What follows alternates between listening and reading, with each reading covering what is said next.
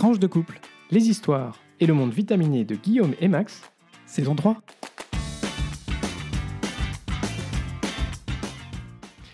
Bonjour, bonsoir, nous sommes Guillaume, et Max et nous sommes très heureux de vous retrouver pour cet dixième épisode de la saison 3 de Tranche de couple. Épisode qu'on a choisi d'intituler l'épisode positif. Mais pas au Covid. Mouah En pleine forme pour ce début d'année.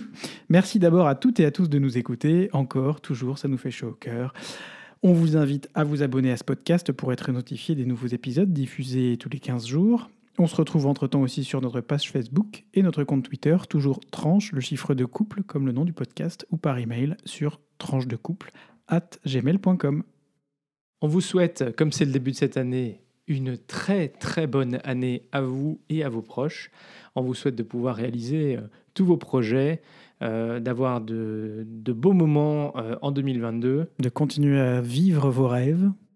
et surtout de continuer à écouter Tranche de couple Absolument, tout à fait. et, de le partager sur vos réseaux sociaux pour que d'autres puissent aussi euh, découvrir ce podcast si euh, ça les intéresse. D'ailleurs, Max, tu veux nous parler de la dernière petite découverte que tu as fait sur comment donner de la visibilité à tranche de couple, peut-être? Exactement, j'ai découvert hier Bonne que résolution de l'année. Donner de la visibilité à tranche de couple. Numéro 1. Spotify euh, avait mis en place un système de notation des podcasts. Donc, si euh, ça vous plaît d'écouter ce podcast, ben, n'hésitez pas à aller mettre une note dans Spotify si vous, si vous utilisez Spotify ou dans l'appli que vous utilisez. Peut-être qu'il y a aussi un système de notation. Et en fait, euh, ça permet quand les gens font des recherches eh ben, que ça apparaisse euh, en haut de la pile. On commence comme d'habitude avec euh, notre rubrique Actu et c'est Guillaume qui nous parle de quelqu'un de très sage. Et oui, aujourd'hui, je voudrais vous parler de Desmond Tutu qui nous a quittés le 26 décembre dernier. Alors, Desmond Tutu, il est né euh, le 7 octobre 1931 et donc décidé le, décédé pardon, le 26 décembre 2021 euh, au Cap, en Afrique du Sud. Desmond Tutu, il est surtout connu parce que c'est un pourfendeur de la paix, c'est un porteur d'un message de paix et d'égalité euh, entre les peuples.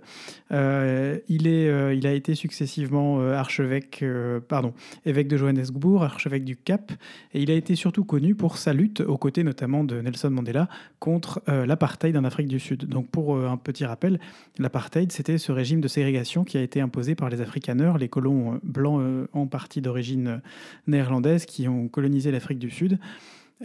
pour séparer du coup les, voilà, les, les- le- les blancs des autochtones noirs qui étaient, qui étaient présents en Afrique du Sud et voilà, c'est un régime qui visait à vraiment faire en sorte que les Blancs dominent euh, le pays, bien que qu'il n'ait pas été les premiers, il n'en ait pas été les premiers habitants. Donc Desmond Tutu est très connu pour euh, sa lutte contre, euh, contre ce régime d'apartheid, un régime d'apartheid qui, qui est tombé en 1994. Euh, il, est, il a une de ses premières...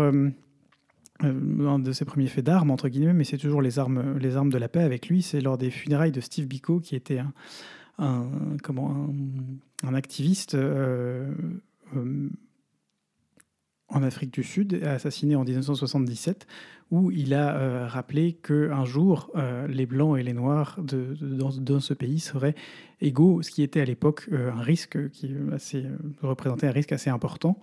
En 1984, pour sa lutte sans cesse pour la paix, il, reçoit le prix Nobel. Et en 1994, à la fin du régime ségrégationniste, à la chute du régime ségrégationniste de l'apartheid, Nelson Mandela lui confie la direction de la Commission nationale de la vérité et de la réconciliation. Euh, C'est un combat euh, qu'il devait mener pour la justice sociale, pour euh, l'égalité entre les Noirs et les Blancs, entre tous les peuples en Afrique du Sud. On rappelle aussi que c'est lui qui est à l'origine du concept de nation arc-en-ciel qu'il a appelé de ses voeux dans cette Afrique du Sud si multiculturelle, si diverse, mais qui a vécu tant de difficultés avec, avec ce régime d'apartheid.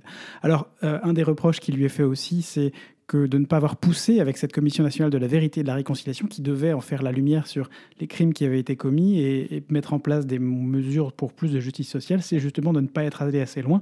Mais lui-même a rappelé tout au long de sa carrière que c'est un combat qui n'était jamais terminé, qu'il fallait continue à mener. En 2007, il a créé un conseil d'anciens, il a fait partie en tout cas des, créateurs d'un conseil d'anciens, hommes, femmes politiques euh, d'importance de partout dans le monde, pour la paix dans le monde, qui euh, a étudié des possibilités pour apporter la paix dans des régions euh, touchées, euh, touchées par la guerre ou par des tensions. Il est connu aussi pour des prises de position qui lui ont valu parfois d'être qualifié d'antisémite, notamment sur la, situation actuelle en Israël, où il a toujours appelé de ses voeux la création d'un État, d'un État palestinien à part tout en ne remettant pas en cause, bien entendu, l'existence de l'État d'Israël en lui-même, mais euh, il insistait sur la, nécessaire, euh, la nécessaire possibilité pour les Israéliens et les Palestiniens de vivre ensemble, comme l'avaient fait euh, les Noirs et les Blancs, les Afrikaners et puis les, les, Autochtones en Afrique du Sud. Lors de la remise du prix Templeton, qui est un prix qui est remis en Angleterre pour la recherche ou la découverte de réalités spirituelles, en 2013, il a dit cette phrase qui finalement résume toute sa vie au service des Sud-Africains et de l'humanité. Il a dit Est-ce que l'on pourrait remettre un sourire sur le visage de Dieu? Et comment est-ce qu'on remet un sourire sur le visage de Dieu? Eh bien, euh, Dieu, il est content, si on peut, le dire comme ça.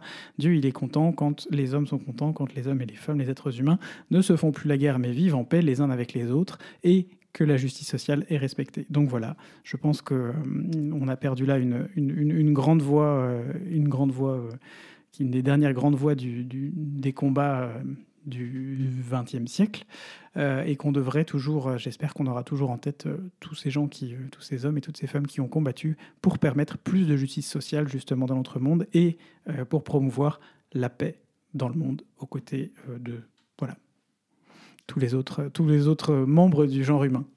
Merci Guillaume de nous avoir partagé ces quelques mots sur Desmond Tutu et, voilà une, belle figure.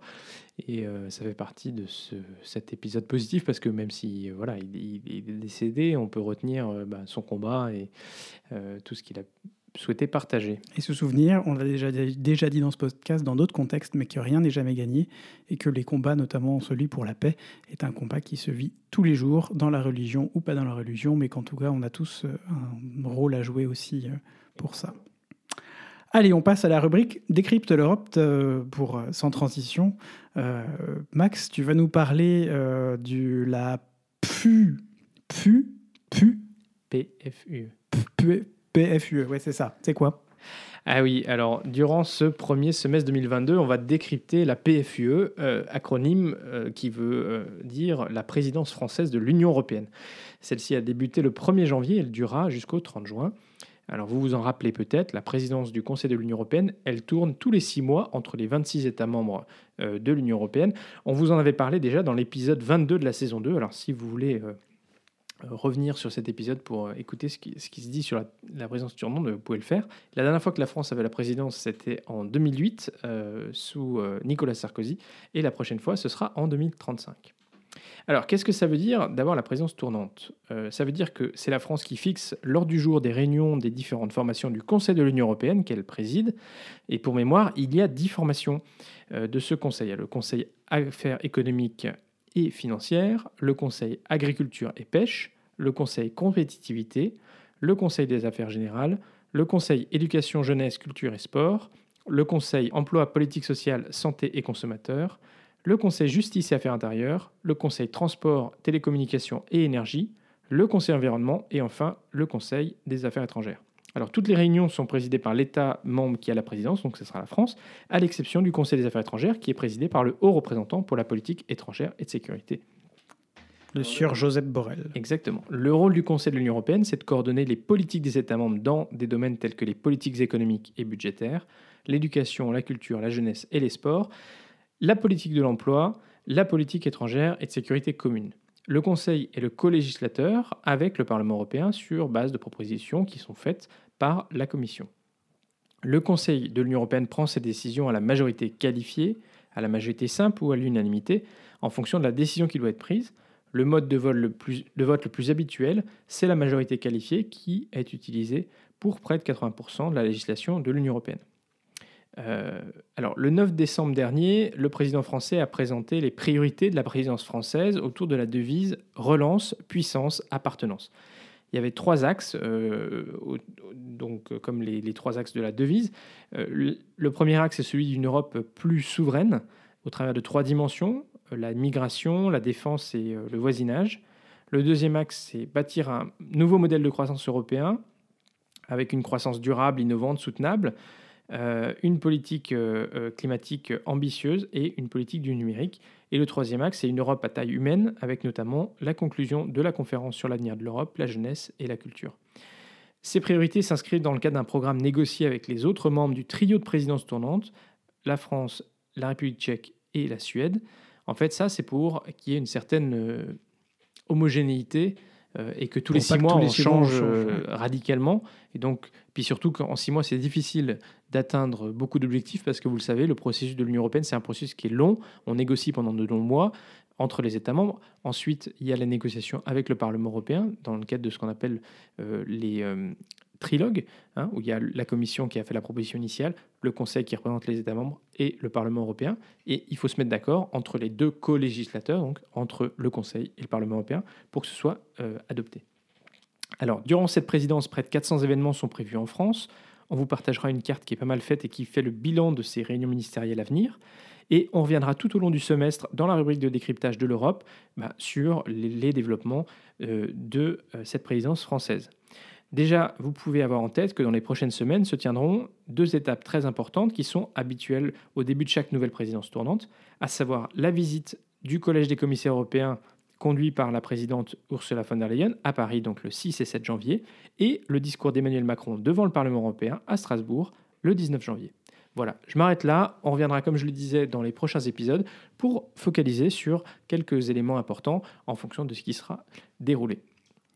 Merci Max. Ben voilà, vous, on, espère qu'on vous a mis en appétit pour l'Union européenne. On sait que parfois c'est un sujet un peu compliqué où on a un peu de mal à, comprendre comment ça fonctionne, mais euh, Max va tout faire avec sa grande pédagogie pour, pour nous présenter ce sujet sous les meilleurs auspices et sous un point positif euh, comme ce podcast. D'ailleurs, en parlant de choses positives, Max, tu veux faire un petit complément euh, aujourd'hui? Et oui, je voulais aussi bah, se féliciter du lancement réussi du télescope James Webb. Euh, qui a eu lieu euh, le 21 euh, décembre, 25 décembre pardon, 2021. Joyeux Noël Voilà, c'est un observatoire spatial infrarouge qui a été conçu par la NASA avec l'Agence spatiale européenne et l'Agence spatiale canadienne.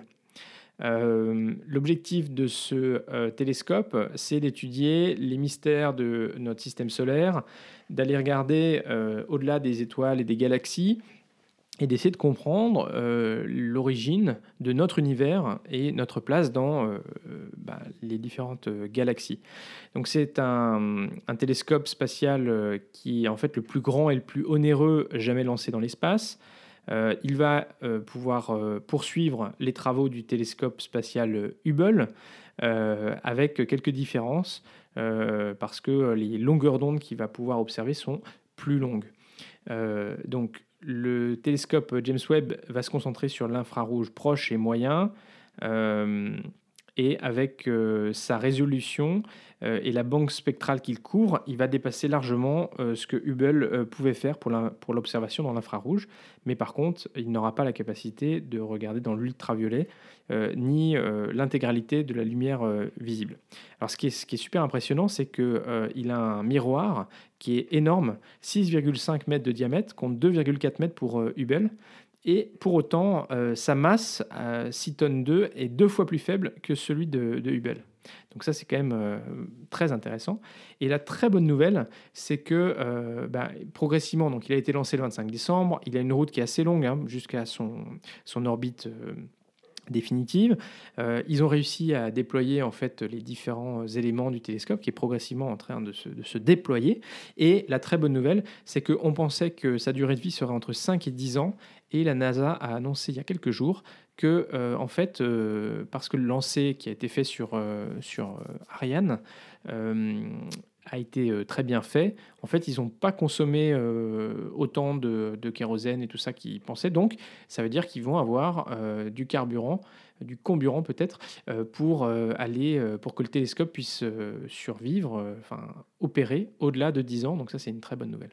Voilà un petit peu de, tête dans les étoiles pour commencer cette nouvelle année 2022. Oui, hein, personne n'a dit qu'il fallait garder les pieds sur terre. Hein. Ça, ne va pas être comme euh, notre point belgitude du jour. Ouais, c'est-à-dire que c'est un épisode positif, mais il y a quand même un petit coup de gueule, Guillaume. Ouais, comme d'habitude, de toute façon, c'est moi qui me récupère le sale boulot. C'est moi qui vais me coltiner de coups de gueule.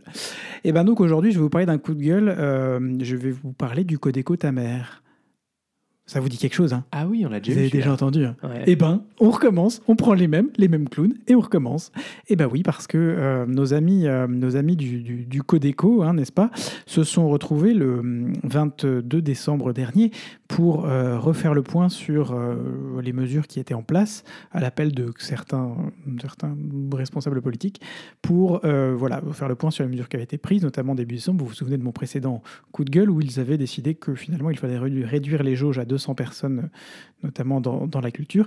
Et bien là, manquant cruellement d'idées et de, choses à faire, à décider, ou en tout cas n'ayant aucune capacité à se mettre d'accord euh, sur des décisions, ils ont décidé qu'il fallait tout simplement fermer un certain nombre d'institutions et de- et d'établissements, et notamment les établissements culturels. Euh, On va dire que ça concerne quasi essentiellement les établissements culturels, euh, dans une moindre mesure le sport, mais on parle des théâtres, on parle des cinémas, on parle de plein de tout- toutes ces toutes ces salles qui, qui jusqu'à maintenant devaient déjà se débrouiller pour euh, faire des mm, travailler avec des jauges à 200 personnes ont dû le 22 décembre enfin ont appris le 22 décembre que le 26 euh, elles allaient devoir fermer. Alors évidemment ça touche des artistes qui voient leur contrat une fois de plus annulé ça touche toutes les mm, toutes les personnes qui travaillent euh, euh, derrière la scène euh, pour ces pour ces institutions qui se retrouvent sans travail ce qu'il faut savoir, c'est que jusqu'à maintenant, le monde de la culture en Belgique a été resté relativement passif. Et moi, dans mon, ma façon de voir les choses, il manque en Belgique euh, un ministre ou une ministre de la culture un peu, qui a un peu de force et euh, qui puisse un peu faire des coups de gueule comme on a pu avoir en France, notamment avec Roselyne Bachelot. Alors on pourra trop dire tout ce qu'on veut sur son arrivée au gouvernement, mais euh, elle a en tout cas réussi dès son arrivée à obtenir une augmentation du budget de la culture, à obtenir des crédits pour aider les artistes qui étaient pris dans la crise. On rappelle qu'elle est arrivée en juillet, en juillet 2000, 2020 euh, à son poste. Euh, ici en Belgique, on manque un peu de ce repère euh, pour la culture et donc, bah voilà, c'est un peu la troisième roue du carrosse, voire la quatrième, voire la cinquième. Et difficile, euh, le- le- c'est un secteur qui est très peu, euh, qui s'organise très peu, disons au, sens large. Il y a beaucoup de petites organisations pour les cinémas, pour les théâtres, pour euh, les- les concerts de musique actuelle, etc., etc. Tout ici est très morcelé. Sauf que quand on, quand on sort une clownerie de plus comme celle qui est sortie euh, le 22 décembre, donc, euh, on peut pas s'attendre à ce que les gens restent une fois pour toutes euh, sans rien dire. Aujourd'hui, la culture a montré qu'elle pouvait s'unir puisqu'il y a eu une manifestation le dimanche 26 décembre euh, après-midi au Mont des Arts qui aurait rassemblé entre 5 et 15 000 personnes en fonction de la police ou des manifestants. Enfin bref, beaucoup de monde, en tout cas à l'échelle de la Belgique et à l'échelle d'un secteur qui pourtant n'est pas un secteur extrêmement grand euh, en soi, mais qui a un impact très important. Non seulement ça, mais un certain nombre d'organisations ont également euh, fait un recours devant le Conseil d'État pour discrimination contre cette décision unique et inique euh, du Codeco, recours qui a été accepté euh, par le Conseil d'État qui a demandé euh, donc au gouvernement de revoir sa copie et de refaire un arrêté royal pour réouvrir les salles. Est-ce que ça s'arrête là? Bah non, Bah non, évidemment. C'est la Belgique. Le Conseil d'État a donc euh, euh, a- a- voilà, statué sur, sur le sujet. Un nouvel arrêté royal est sorti le 28 décembre dans la soirée, Euh, sauf qu'on a senti le seum du gouvernement à, son, à son paroxysme, puisque le gouvernement a dit Ok, vous pouvez vous ouvrir, mais par contre, pas plus de 50 personnes dans les salles. On est donc passé d'une jauge de 200 à une jauge de 50. Alors après, euh, il y a une petite ligne euh, qui, qui est libre d'interprétation par les, les, les comment, collectivités locales. On peut s'imaginer que peut-être manquant de, une fois de plus de cohérence et de, de trouver des points d'accord, ils se sont remis justement sur chaque euh, région. Euh, ils ont remis sur chaque région la possibilité de prendre des décisions euh, sur la jauge réelle des salles. Euh, on peut espérer en tout cas que les régions seront un peu plus courageuses que le gouvernement et qu'on puisse revenir dans le courant du mois de janvier. Et malgré évidemment Omicron, dont pour l'instant on attend toujours un peu tous de voir comment ça va se passer, mais Omicron, pardon, voilà, sur quelque chose de plus raisonnable et une ouverture plus raisonnable des salles. Pas simple, pas simple. La Belgique, c'est pas simple. Bref, podcast positif. On va passer euh, à notre rubrique tranche de couple.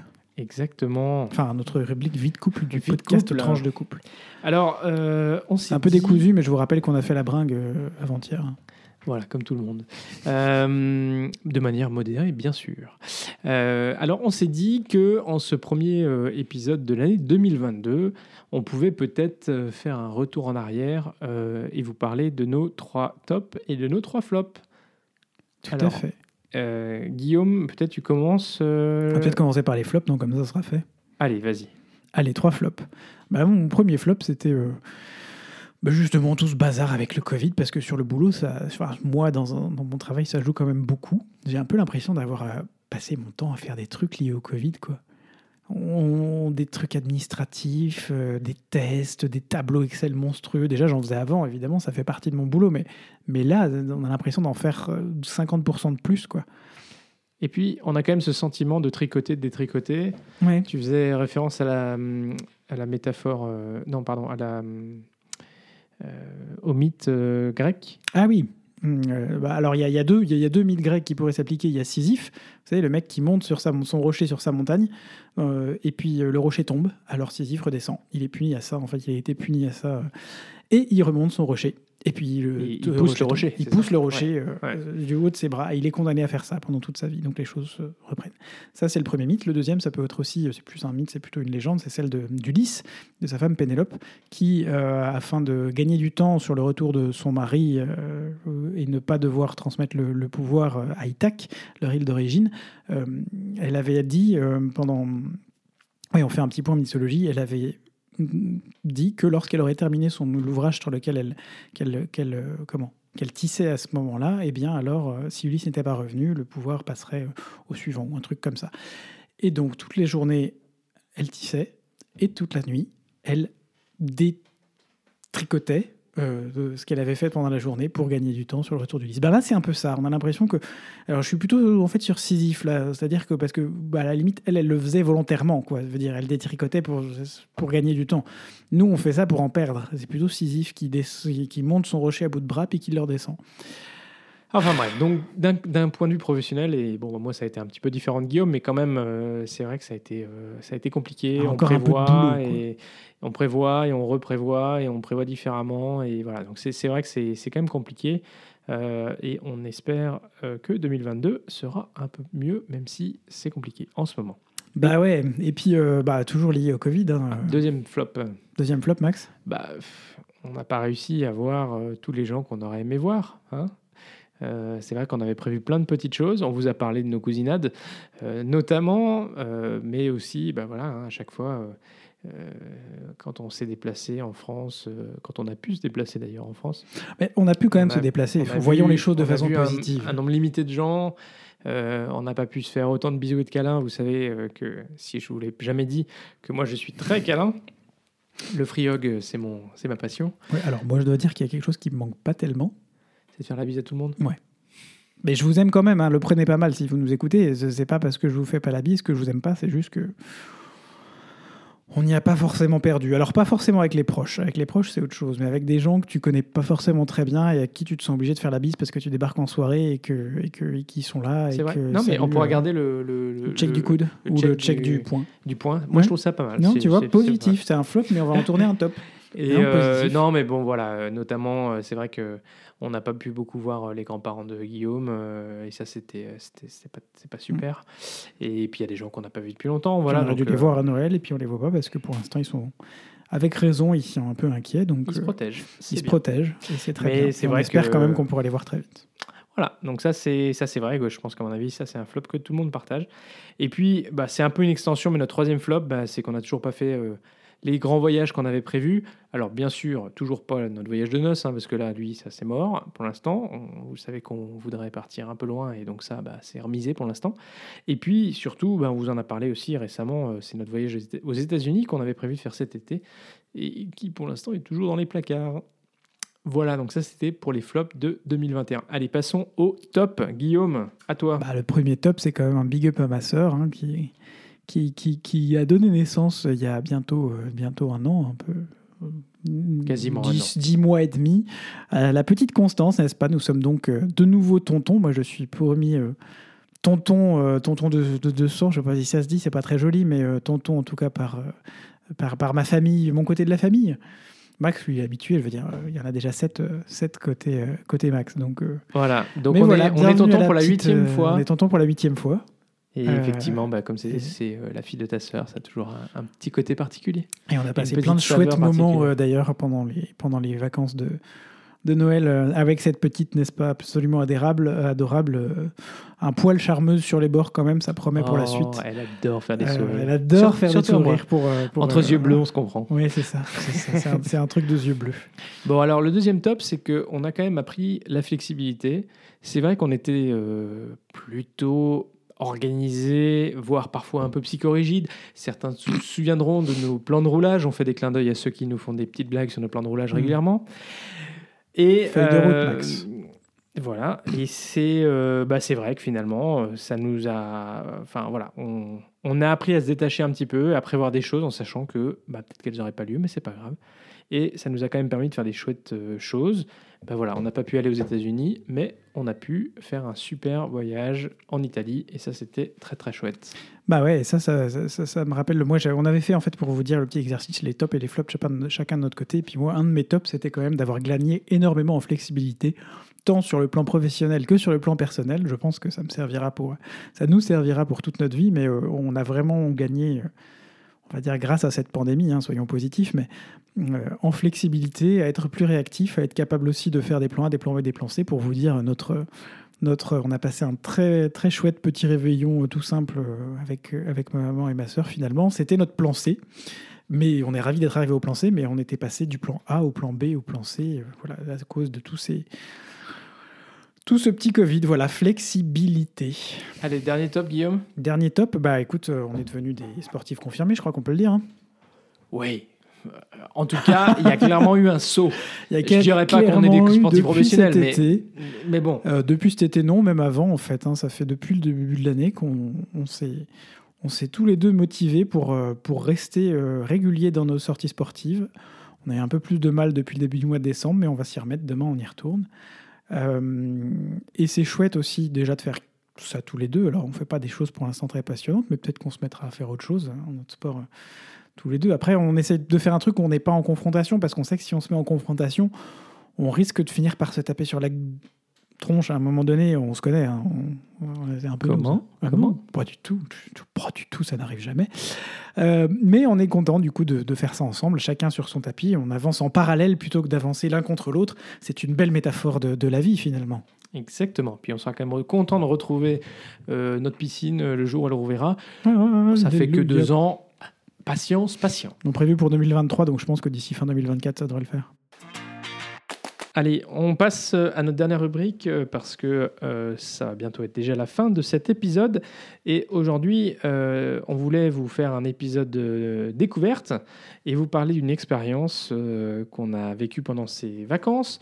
Un projet qu'on soutient déjà depuis quelques temps, depuis sa, conception, avec un big up à, Tania. C'est l'épicerie solidaire Épicé Bon, qui est située dans le 8e arrondissement à Lyon et où nous avons fait une petite visite euh, pendant, les, pendant les vacances d'ailleurs, euh, pour essayer de mieux comprendre aussi, parce que c'est vrai que de loin, euh, voilà, on sait, on sait, on sait ce qu'ils font, ce qu'elles font, Tania et Hélène qui ont lancé ce, projet, et puis leurs bénévoles, mais ça paraît pas toujours super, super, super clair. Alors Max, est-ce que tu veux nous en dire un peu plus? Oui, donc l'objectif d'Épicémon, c'est de créer du lien social autour de la consommation éco-responsable avec une, euh, épicerie euh, coopérative, une cantine éco-solidaire et un lieu euh, d'animation. Donc c'est un lieu qui est ouvert à l'ensemble des gens qui habitent ou travaillent à proximité de l'épicerie. ils vendent des denrées alimentaires, des produits d'hygiène hein, qui sont récupérés dans des grandes surfaces euh, ou euh, proviennent d'achats euh, groupés ou de ventes en vrac. Ils ont aussi des partenariats avec des agriculteurs biologiques ou en circuit court autour de, Lyon et ils vendent notamment des paniers de fruits et légumes. Et pour certaines familles qui sont accompagnées, il y a des tarifs sociaux qui leur permettent d'acheter à prix coûtant et en fait de faire euh, des économies euh, pour euh, passer un, un moment un, un- un peu difficile euh, où ils ont besoin de, de mettre un peu d'argent de Donc, côté. donc c'est pas de l'accompagnement sur le long terme. Exactement. Euh, voilà, les, les personnes qui euh, n'ont enfin, pas du tout d'argent pour, euh, pour se nourrir, par exemple, il y a d'autres structures qui s'occupent euh, s'occupent de ça. Euh, Mais n'importe qui peut adhérer à l'épicerie solidaire, Oui, quelle que soit sa parce situation, que- et acheter dans, dans l'épicerie à condition de. Voilà, parce qu'effectivement, tu dois cotiser, enfin, tu dois adhérer, donc c'est une cotisation qui est libre, euh, mais euh, tu dois euh, adhérer à l'é- à l'épicerie pour pouvoir acheter les produits dans l'épicerie. Et en fait, vous trouvez à peu près tout ce que vous trouveriez dans une petite épicerie de quartier. Et donc, bah, c'est aussi ça, de faire du lien social, c'est aussi d'avoir un lieu où les différentes populations du quartier se, se croisent, avec notamment un, effort qui a été fait sur les étudiants, puisqu'il y a un foyer d'étudiants qui est en train de se se construire à côté. Et puis, euh, bah, surtout dans cette crise euh, Covid, il y a aussi pas mal d'étudiants qui ont eu euh, des difficultés. et donc, il y a eu un, gros coup de pouce aussi là-dessus. Ils ont donc monté aussi une, cantine qui est une cantine participative où tout le monde est cuisinier et cuisinière dans la globalité des tâches et où bah, l'idée c'est de lutter contre le gaspillage alimentaire, réduire euh, les déchets générés euh, par le lieu en essayant de tendre vers le zéro déchet et puis euh, de créer du lien entre les personnes qui viennent manger. Bah, là encore, on, vient manger euh, en payant un- une contribution qui est, euh, volontaire. Euh, et puis, c'est aussi euh, un lieu où euh, euh, il y a euh, différentes activités d'animation qui sont euh, proposées. Euh, il y a un comptoir culturel qui est aussi proposé une fois de temps en temps. Une Euh, fois par semaine, le jeudi après-midi, si voilà. mes souvenirs sont bons. Euh, et du coup, euh, ben, les gens peuvent venir euh, acheter euh, des, euh, des tickets pour des, euh, des activités culturelles et se renseigner sur qu'est-ce qu'il y a comme activité culturelle qui pourrait les intéresser. Vous trouvez euh, toutes les infos pratiques sur leur site. Ce qu'on voudrait enfin, euh, donc c'est épicebon.fr. On vous mettra Épice, le lien sur, euh, sur les réseaux sociaux. Voilà. Euh, et on voulait quand même euh, mentionner, parce que c'est euh, une vraie joie, que ben, cette épicerie euh, et cantine solidaire, elle fonctionne grâce à des bénévoles. Il y, a, très peu de salariés, en fait, de gens à plein temps, mais il y a des bénévoles qui viennent donner de leur temps pour aider de manière ponctuelle ou de manière plus régulière. Et c'est ça qui permet aussi de contribuer au projet, de, créer du lien et de créer de la solidarité dans cette épicerie.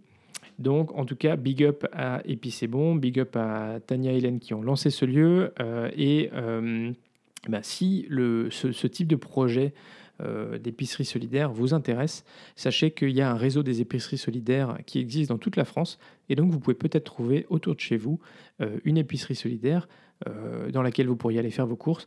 Ou euh, Il y, a plusieurs, coup de il y a main. plusieurs réseaux, mais tapez déjà épicerie solidaire plus le nom de votre ville et il y a de fortes chances que vous tombiez sur les sites des différentes épiceries disponibles, puisque effectivement ce réseau est en cours de construction, nous a, nous a expliqué aussi euh, Tania. Alors il en existe déjà un, mais il y en a un deuxième qui, qui est en train de se créer. Voilà. Vous savez tout, et puis c'est déjà la fin de cet épisode. Si ce podcast vous plaît, faites-le découvrir autour de vous. Mettez-lui une note euh, sur votre plateforme euh, de podcast. Spotify par exemple. Et euh, ça, ça nous aidera Pardon. beaucoup si vous, le- si vous le faites. Euh, prenez deux minutes pour le faire, ça aidera à, cette, vis- à la visibilité du podcast. Tout à fait. Et comme d'habitude, vous pouvez mettre un like sur YouTube ou un pouce, pouce bleu sur Facebook ou un petit cœur sur, euh, sur Twitter. Et surtout, Partagez, partagez, partagez. Alors, si vous, vous pouvez euh, très facilement l'envoyer par SMS ou par email à, à des personnes que vous connaissez, c'est aussi ça euh, la meilleure moyen, meilleur moyen de faire euh, connaître ce podcast. Et en plus, vous le savez, on essaie de vous, voilà, de vous faire découvrir des choses, et euh, notamment sur la présidence française de l'Union européenne. Donc, si vous la voyez des gens qui ne savent pas trop ce que c'est, eh ben, envoyez-les sur notre podcast pendant les six prochains mois. Ils pourront avoir des informations sur ce qui se passe dans cette présidence. Et puis, de manière plus générale, ben, on a cette rubrique On décrypte l'Europe. Et puis, euh, les différentes rubriques de diversité, de vie de couple. Voilà. Tout à fait. Bon, bah, vous le savez, ce podcast est diffusé tous les lundis euh, ou le dimanche soir pour les, les, plus, euh, les plus au taquet. Alors, portez-vous bien d'ici au prochain épisode. Sortez basquet, ben oui. Gros bisous. Encore tous nos meilleurs voeux pour, euh, pour euh, cette nouvelle année. Vraiment, on vous souhaite, on vous souhaite le, voilà, le meilleur pour vos rêves, pour vos projets, pour vos la proches. réalisation de vos projets les plus chers. Hmm. Et, et la santé, surtout la santé. Tout à fait. Et bah, du coup, à très vite. pour de nouvelles tranches Vitaminé